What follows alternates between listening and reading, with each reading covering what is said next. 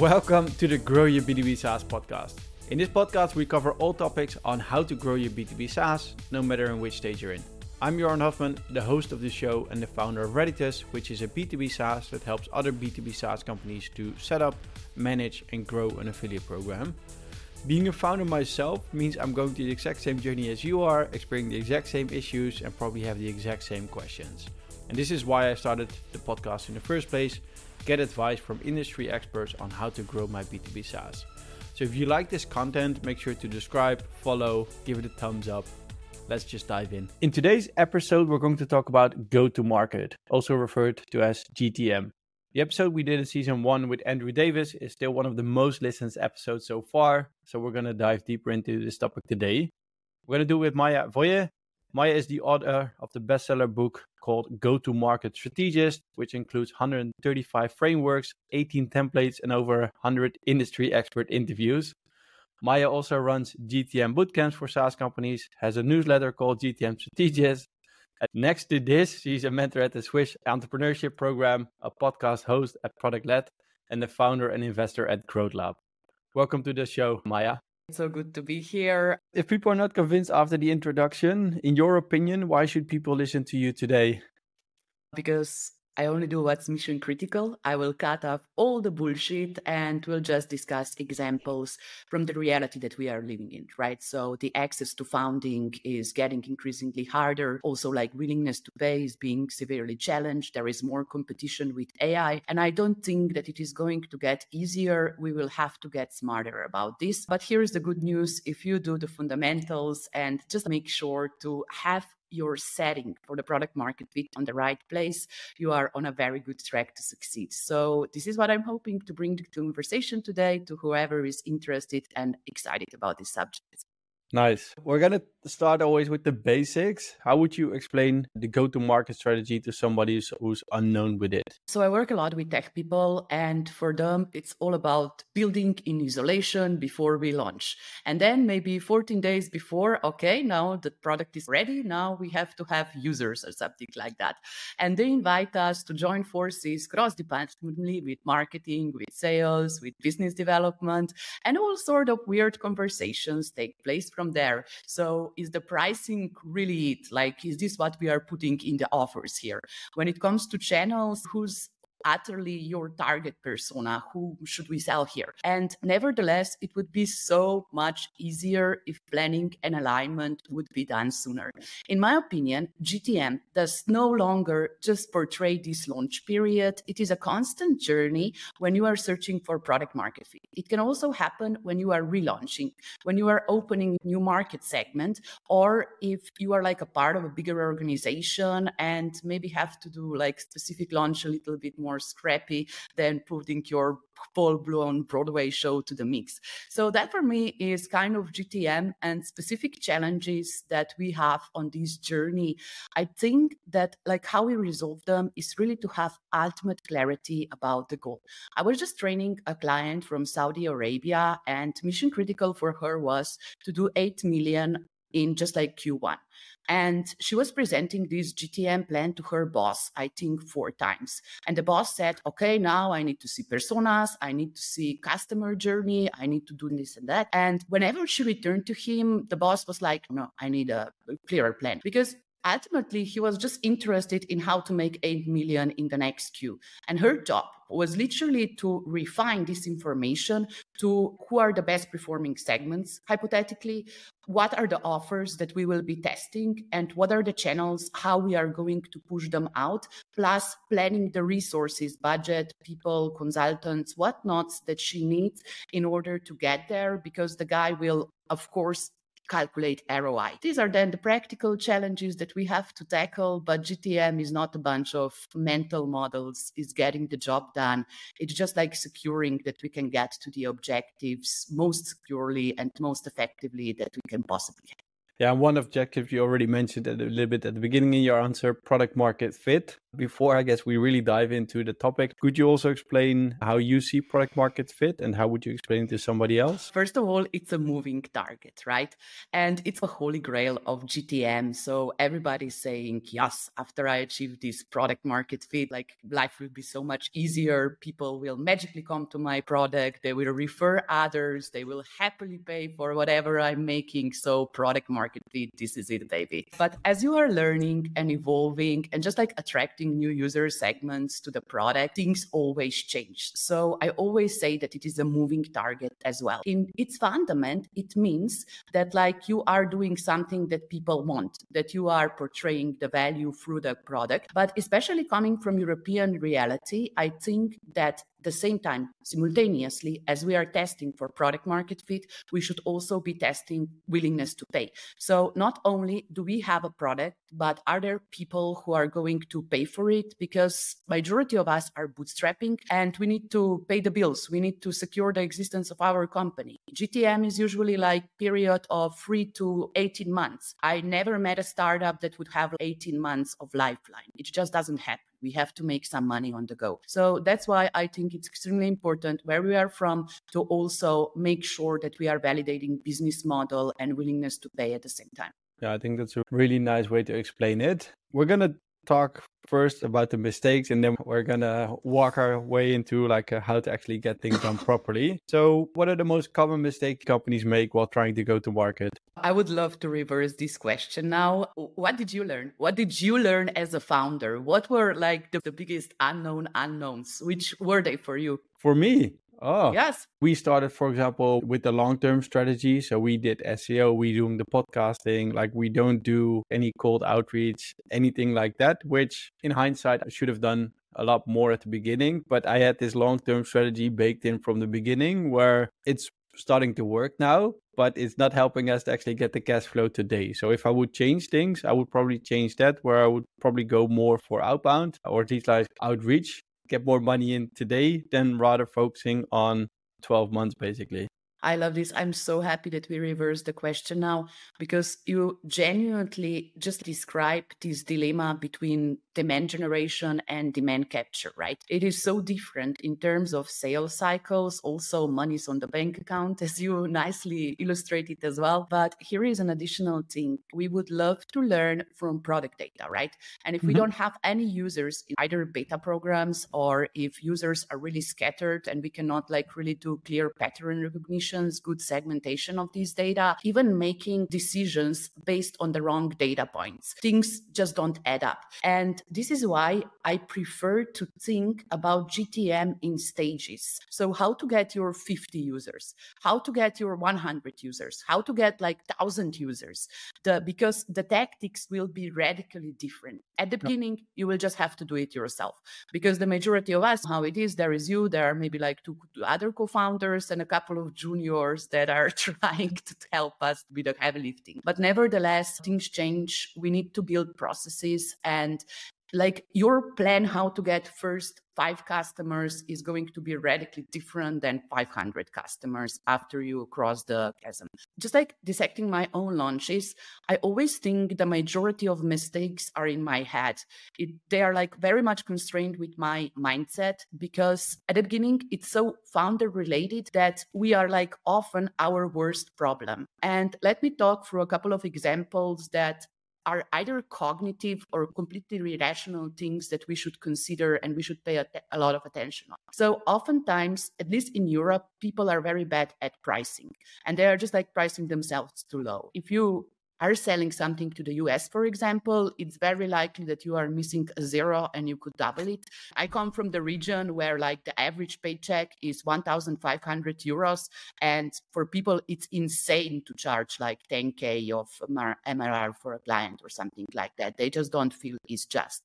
And pricing in that perspective is more of a mirroring of the imposter syndrome or just like some cultural legacy that we have instead of being part of very solid business model. The second one, which is like a complete bias, is thinking that it, it, it is going to be a little bit cheaper. It will attract more people. This is not microeconomics 10, baby. This is real life. If it is too cheap, people are maybe not going to trust it. Maybe you will not even get a fair chance to get like to the right decision maker who would be making these decisions. And it's really important to test willingness to pay as soon as possible because your target customer is very likely to pay more for it than you think it's worth based on the previous like mind junk that you might have. So this one is a very dangerous hypothesis for me and I have to nail it. I like to do it with pre-selling like whatever I have in my pipeline for development and just like making sure that I can sell it with either like a demo, a doc or something like that before going full in and spend like another 3 months in crafting this like full-fledged marketing and business development machine. Then what else is really interesting is just like our ego, right? What is the biggest like barrier, mental barrier that we have is fear of rejections. And it made sense because like we people thrive together as a tribe and gorillas are objectively stronger than we are but we are still like sitting on the top of evolution because we learn how to work together very nicely. And this is like the pillar of our civilization. Whenever you are doing something which is unconventional or is your relationships with people that you would like to be accepted by we are like dealing with a huge mental like dissonance and we have to really say it is not personal. If they don't accept my offer this is not personal. That mm. doesn't mean that I'm a bad person, that they hate me, and then I'm gonna die alone, that the wolf will eat my body. It just means that they don't need this now, and I can return to them later in six months, or I can just learn from it and move to another camp. And here is the beautiful thing about evolution evolution is not always right. It's just right more than it's wrong.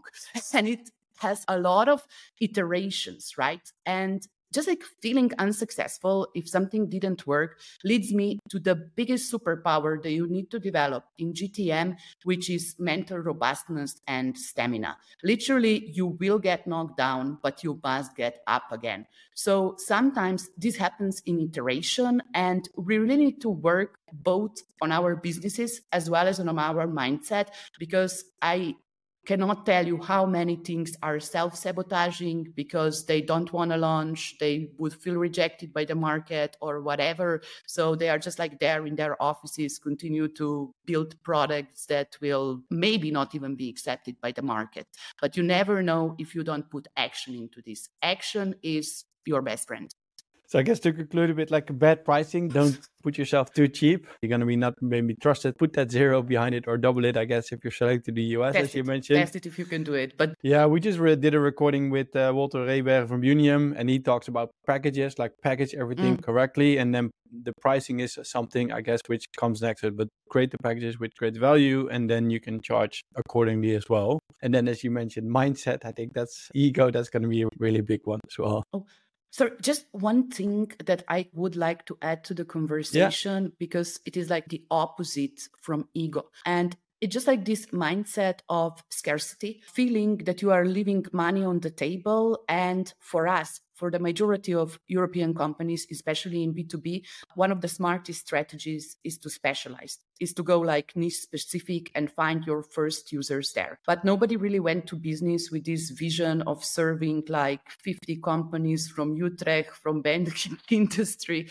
Everybody would like to conquer the world, right? So yeah. it's very difficult for people to focus. Yet focusing is probably your best chance to win this GTM game. Yeah, it makes a lot of sense, and you keep hearing it all the time. Uh, it's hard to do, so but difficult. if you if you do it, then it's gonna help you a lot. So I guess when we talk about processes, strategies, like what would be your process if you would going to help a company trying to achieve product market fit? Are there any st- steps to follow? Like how would you handle that? So in my world, it all comes down to understanding like early and ideal customer profile. Early is the stage that we are dealing it when we are just like looking for the first 50 or 100 clients because it is unlikely that anybody in their right mind, for example, Rabobank or something like that, is going to let you in if you don't have proof of concept and just like a couple of testimonials. Okay, you can have this vision of an ideal customer, but probably first few implementations you will have to do with early adopters and people who are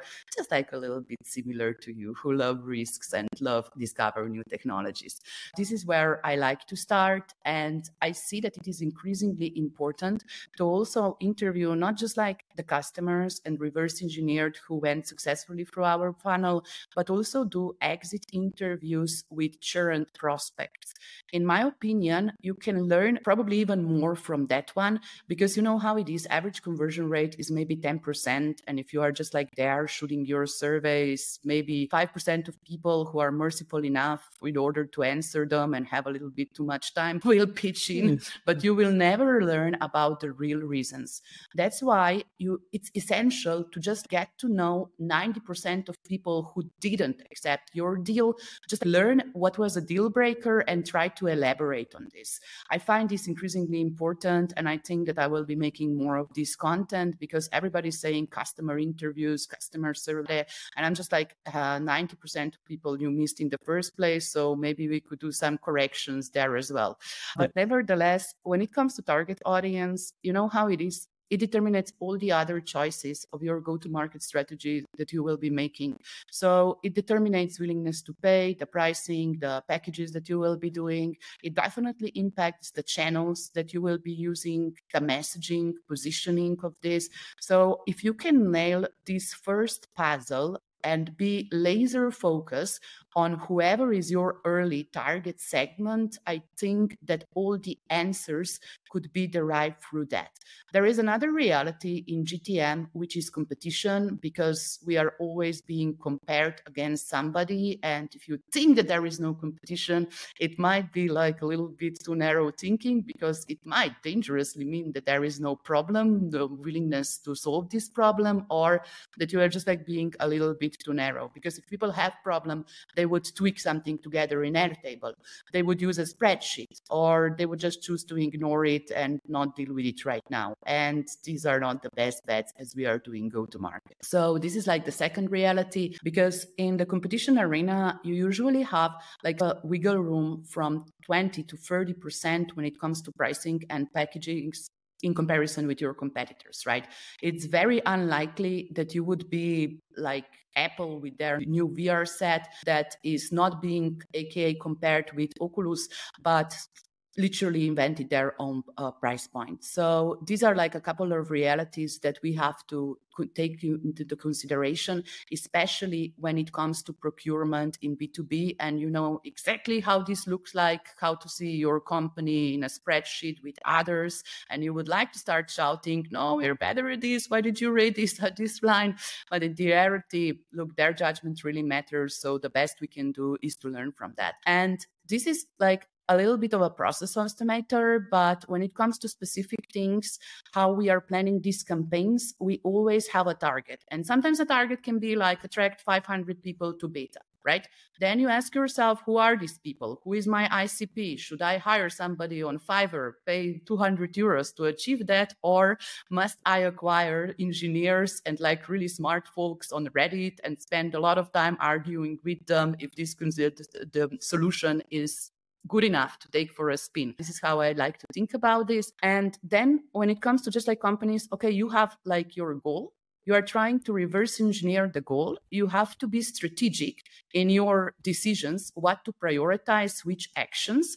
And then you have to narrow it down because you don't have like a lot of resources. You have to create a program which is realistic for you and will help you focus and just choose the best range of channels and the best actions that will most securely get you to the moving target that you are trying to address. This decision is very difficult to make in isolation, especially for people who are doing this for the first time and are maybe not okay with marketing and sales, because for majority of founders, it's very scary. Now you will have to be selling and they would prefer to build a product. But if they're not going to sell, if they're not going to convince their target markets, it would be very difficult to just like monitor whoever will be doing business development and sales later. So I genuinely believe that you have to be hands on about these things. And that in a nutshell would be a process process. Then we have like sprints, which is literally me yelling at people why this hasn't been done and by when it will be done. So these are the accountability check. This is like where the fitness trainers comes in.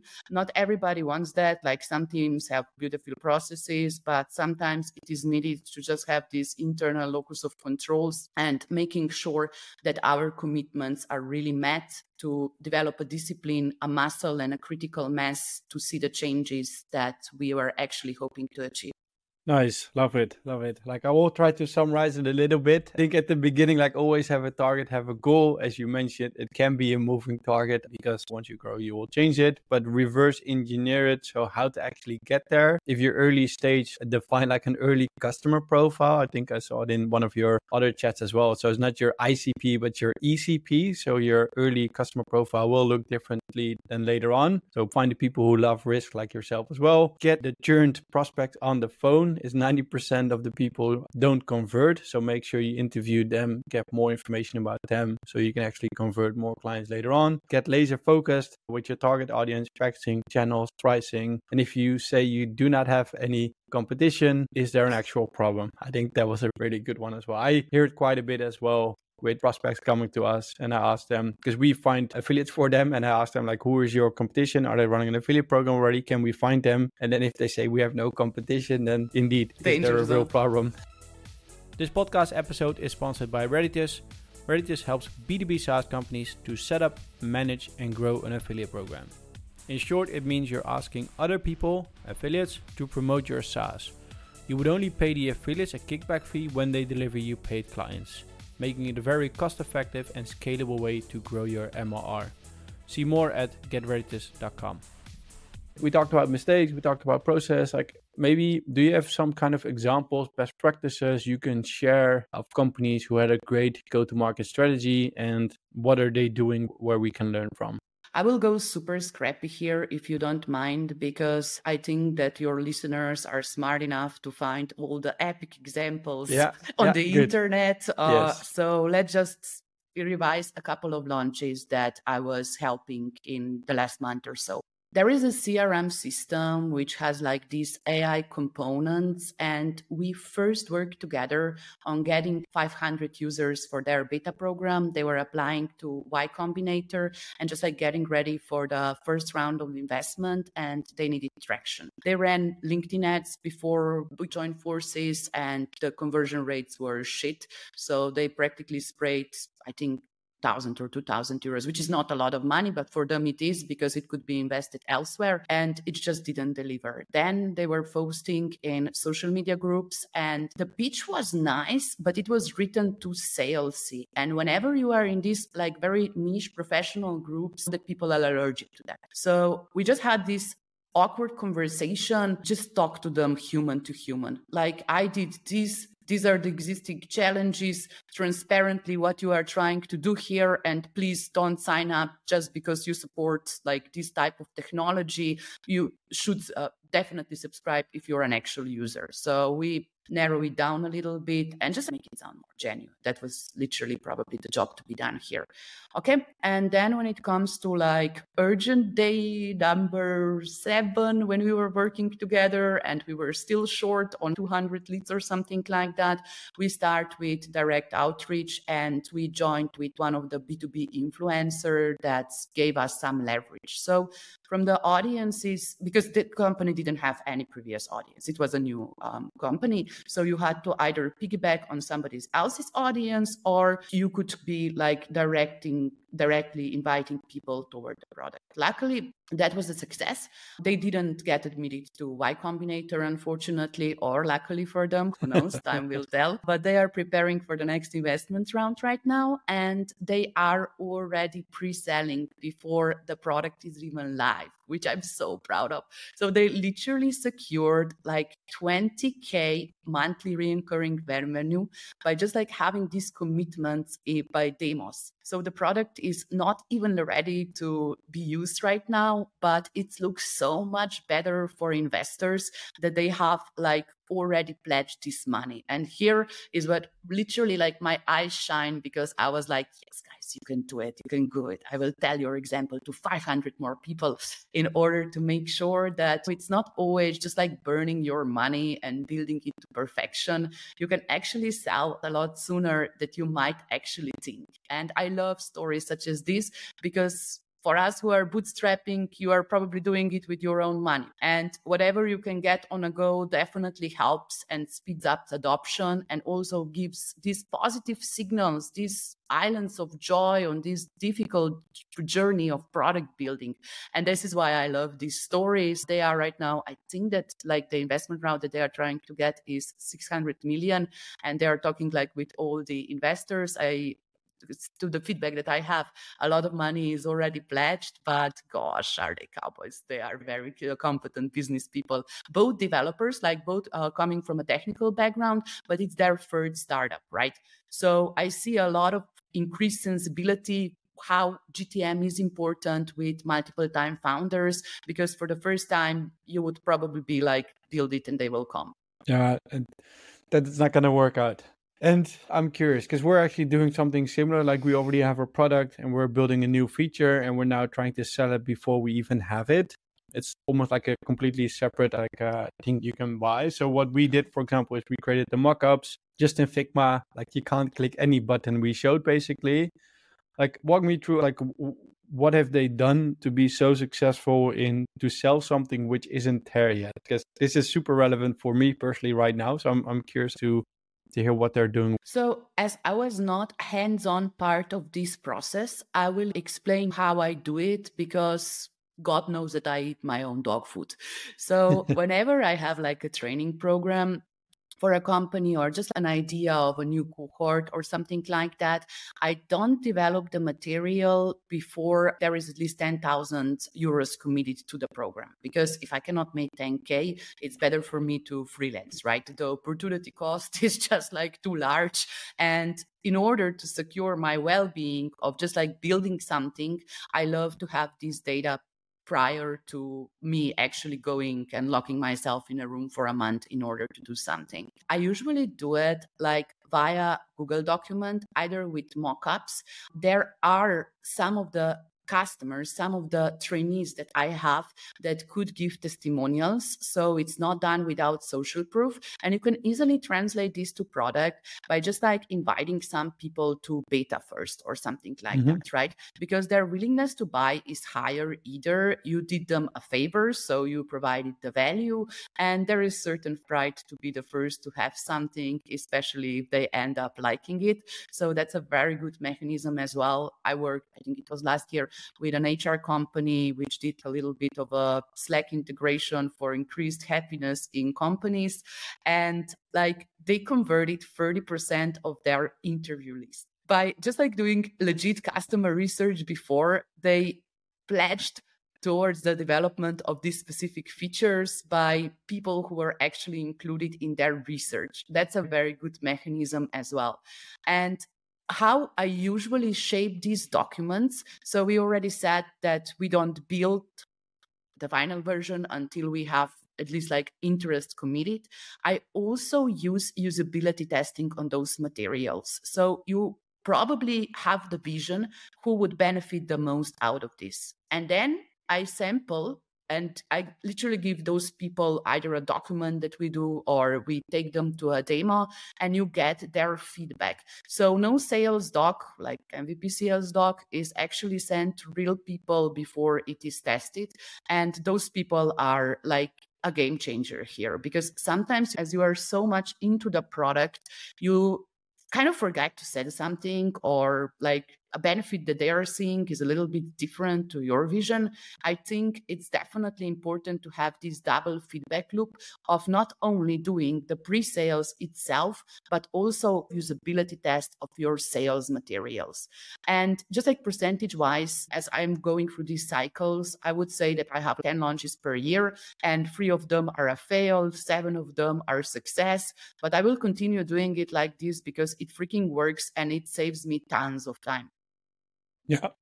yeah. And I think that's really important. You have a clear goal. I, I, I like that you set a goal and you're not going to build it until you reach the goal. You have the mock-ups, then you do the customer research. No, but this is how I gamify my process. Sorry yeah. to interrupt, but this is very pleasant for me because I'm a very competitive person. And if I just see on my agenda work on this for a month and maybe see what happens, I get much more motivated, much more committed if I'm gamifying my work a little bit. Yeah, yeah, yeah, you set the end goal, probably chop it up into little pieces, exactly how to get there. And I love what you said about the customer research. Like we just did 35 calls with clients last week with the devs uh, also in there. And that's basically like our early pipeline. Those are our early prospects where we're to offer it towards. And I like that you said create a sales doc with social proof. That's something I haven't done yet, but I'm yet to send out everything. So I will definitely make sure that we'll add something regarding that as well and then usability yeah whatever is possible as, as well. so yeah it can be like a testimonial from a client that participated in customer research it can be like proof of concept yeah. that you have tested it with somebody that it surely works like one thing is to say it but you know how people in technology are we are extremely skeptical so we want buy yeah unicorns and rainbows. We want evidence. We want to make these decisions with confidence. Yeah, yeah, makes a lot of sense.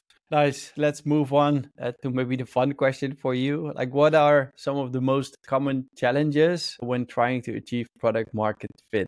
And how would you overcome those challenges? So, for me personally, it's really sad when I'm wrong, right? So to be wrong is a very painful experience, especially if you are very passionate about the product or the problem that you are solving. And every launch, it's founder vision led at first, right? And packed into the initial hypothesis of a product, which could also be called MVP.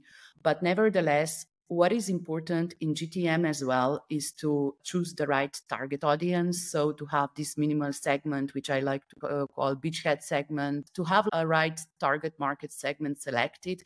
And this is really difficult for people because sometimes it just changes too much or you have this vision to serve for example fitness industry and then you realize that for example injection molding people like your learning software better and then you are no longer that passionate about serving those people and that gets a little bit off-putting because you went to business with a vision to help fitness people. And the way how I tackle it, just like methodologies, okay, this is the segment with most burning pay that will help me get to the fitness segment that I ultimately want to convince later on. So it's my job to secure traction with these people in order to have more punching power for later. This is how I come to peace with those decisions. But it's very frustrating because you have one idea, one vision, and then like you test it out luckily you do test it out on the market and get like different information. So there is always like this radical balance between the product vision and your vision as a founder and what the market actually tells you. The other trap is are you doing the right tests in the first place? Because sometimes in gtm like the the sample sizes are just too small to do anything serious, anything data driven. If you have the privilege to do that's the best decision that you could be making. But a lot of times we are collecting sort of anecdotal proof. For example, customer interviews or focus groups or just small data sizes of whatever is going on in our product. And I'm just like, shit, are we making these decisions with confidence? Maybe the sample that we were uh, testing on was not optimal, right? There are a lot of unknown unknowns. That's why it's so important to be very honest to yourself and very methodologic about how you are interpreting this data and have a little bit of accountability group. I usually have it with product managers. They are fierce. They are very fierce people. so just go through the findings together. So I'm not standing there like in front of presentation. These are top 10 lessons that we learned from customers to just be challenged a little bit. Did we ask the right questions? Did we have the right samples? To be I know it sounds complicated, but it's really so important to be truthful in this process and to be challenged because if you're not going to challenge yourself, the market will. Yeah, I love it. I guess if you don't ask these questions yourself, indeed, like you will be knocked down pretty quickly. Let's go one more before we dive into the final four questions because things are changing. I think the, the market is changing. Like, how do you see the future of building a, a go to market strategy, maybe going into 2024 or even beyond that? I'm a very huge supporter that a lot of early stage stuff is founder led. So I see more and more engineers, product people, UXers being increasingly interesting to, for marketing and sales and growth, which is fantastic. And I think that it really creates like strong leverage because you know how it is. Like I studied in B school, right? So economics and business. And for me, it is very difficult to learn about like 80% of things that I should be knowing about technology before we start. For example, when I was working on smart grids, these are electricity, like really smart grids were so difficult for me to understand the whole technology, how it works, like how this is being traded. I was just like, whoa.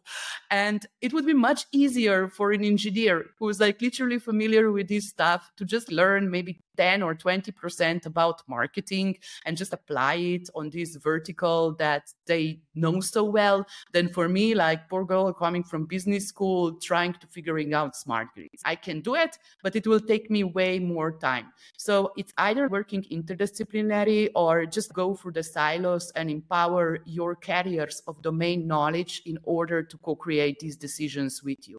The fastest the most secure way and amazing proximity to the target segment because they are this is the life that they're living so the second one is in terms of channels. And I think that there are some channels that are grossly underrated. For example, partnerships. Partnerships can be huge and it can be like a technology partnerships, like for the platforms or just a co-creation or some proof of concept together. It's a great way for small companies to get their foot on the door, like of a bigger company as well, if you are participating in these type of partnerships. And it just like creates you so much leverage because as a founder you would have to go and like work through 10 calls or something like that. But if a partner just said, okay, here are 12 people that are interested to talk to you, oh, definitely explore yeah. this line of uh, possibilities if you can have it. But however, partnerships require a lot of effort and a lot of work nurturing. So if somebody is interested, I will have some episodes about partnerships as well. Maybe you can link some of your episodes as well because um, it's best yep. to learn this from people who are full-time partnership management. Last but not least, in terms of what is going on in just like ad buying and complexity of data tracking or something like that, I do think that we would have to compensate just like increasing acquisition cost, customer acquisition cost, with being very focused that we are optimizing for LTV as well. So pricing experiments super important. If you can upsell an existing customer, this is like super cheaper and super easier and more likely to happen than always filling in the funnel with new stuff. When it comes to just like acquisition channel, there is another big untapped completely tech. I mean, everybody in tech works this, but not very structurally, communities. So if you have a clever plan how to embed in communities, how to do partnerships and just engineer your customer journey very well so that you are literally working with people how to optimize their success and making sure that you cover critical touch points, I think that you can like easily get to through the chasm and just make sure that you don't run out of money or energy or enthusiasm before you're there. So this is I think something that I see in the early stage. When it comes to later stages, processes processes are so important to maintain to document and just like getting right because as you are scaling there are like these huge layoffs right now and i genuinely am concerned that people are that companies are not even maintaining their knowledge and this is like super super catastrophic for their ip but nevertheless as a leader of a larger team i always like to think about first maybe outsourcing a channel and just like hiring somebody like a freelancer to do something to validate and later on go into the hiring spree because hire slow fire fast but nevertheless yeah. it's much easier to validate that point but for me like i'm more or less creature of chaos. These processes and uh, systems and standard operating procedure, that's a pain in the butt. So that's the next consultant that I will hire for my company. Nice, nice. And we you dived a little bit already into the next question, so I'm just gonna I'm just gonna start firing those off. The final four questions they are becoming a bit more famous with every episode. So when we talk about go to market, like what kind of advice would you give somebody who's like really just starting out and growing to 10k MRR. And feel free to summarize a bit what you already been mentioning during this call. So 10K is probably already in your phone book or your email list. And I would just go through it and select a couple of prospects, present a demo, and just try to make deals with them, get their testimonials, ask for future recommendation. And this is like easy peasy because 10K is not a lot of money. And if you are any good and working in tech, you would be generating more as a freelancer. So building this product, of course, it's much more scalable, but I don't think that you should overthink it. You can just either do it from your phone book, you can like in decide to spend some money on ads and to see like how you can naturally capture the demand that is already existing. I don't think that it should be complicated and you definitely don't need like an agency to do a strategy how to get to the first 10k you should do it yeah and as you mentioned really leverage your network because the 10k is already in there somewhere yeah, and buy some Google Ads. You know how to click on much complexer softwares than Google Ads Manager. Nice. If we get past the 10k monthly recurring revenue, we're going to make a big step towards 10 million ARR. What kind of advice would you give somebody here? So it's all about creating leverage, being focused on high leverage opportunities and building processes so that you can outsource the groundwork to other team members or partners or whoever you are working with, but that you still protect some time to do the strategy work, right? Because the least that you want to be in this stage is an overpaid product managers. And I see a lot of brand managers, for example, just like having 14 meetings a day, just like being wrap up on all the corners, doing these final sign up uh, sign ups. And I literally think that people should protect their time and build processes in order to make this work meaningful and sustainable. If the problem, the main problem in the first page is mindset, the main problem, underlying problem in the second one are processes. Yeah, really make sure that you set them up properly and you work yourself free a bit so you can focus more on on strategy and outsource things where you yeah. can. And if you will be evolving through these phases, it's about time to get real with your control freakism and your perfectionism because against your better judgment there are people who can do the job better especially if there is like a really specialistic job and you should just learn how to trust people at this yeah. stage. And when we even zoom more out, what kind of general advice would you give SaaS founders who are now on their journey? Get feedback loops as soon as possible. There will be failures, but just uh, think about it as a scientific method, right? So failing is learning. Evolution had a lot of failures as well, for example, dinosaurs. But nevertheless, it's all about being there, showing up, doing the action, trying to learn from that, leaving your ego aside, and just treat it as a science, right? Because ultimately, you would like to build a money making machine. That's your business, right? Yeah. if you will be yeah. monetizing, as we talked about. And it can be done very methodologically and probably just like in terms of your life and being make sure that you are living sustainably because it's not enough that you will fight today. You can be up till 4 a.m. The problem is that you will have to show up tomorrow again and do it all over again. So make sure that you live this sustainable lifestyle, that you are not there as a zombie on your monster. Just try to think about this long term because it will take a lot of your time and you will have to sustain through the process. But hey, it's very fun, it's very rewarding, it's very interesting. And if you listen to one hour of this podcast, I believe you can do it. Exactly. I think it's a good one. As you mentioned, uh, you're going to have a lot of failures, which is not always fun. You're going to have a lot mm-hmm. of feedback, which isn't sometimes comfort. But if you don't have fun in the meantime, then it's going to be really challenging. Like you turn into, into that zombie you, you mentioned. The final question What is one thing you wish you knew 10 years ago? That after I'm 30, I will have to sleep more. Just like in terms of the industry, look, at the beginning, when I was starting to work in tech, I had this huge imposter syndrome because I didn't know tech very well.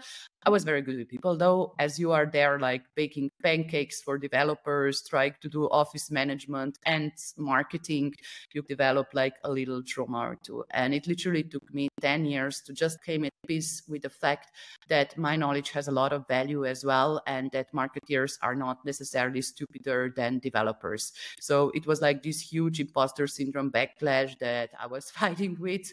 And it was really surprising to hear to hear from them back that they feel the same about marketing and sales, right? So some of the smartest project managers and developers, founders I know are petrified of sales, and sales is so natural to me. Give me something and I can do it.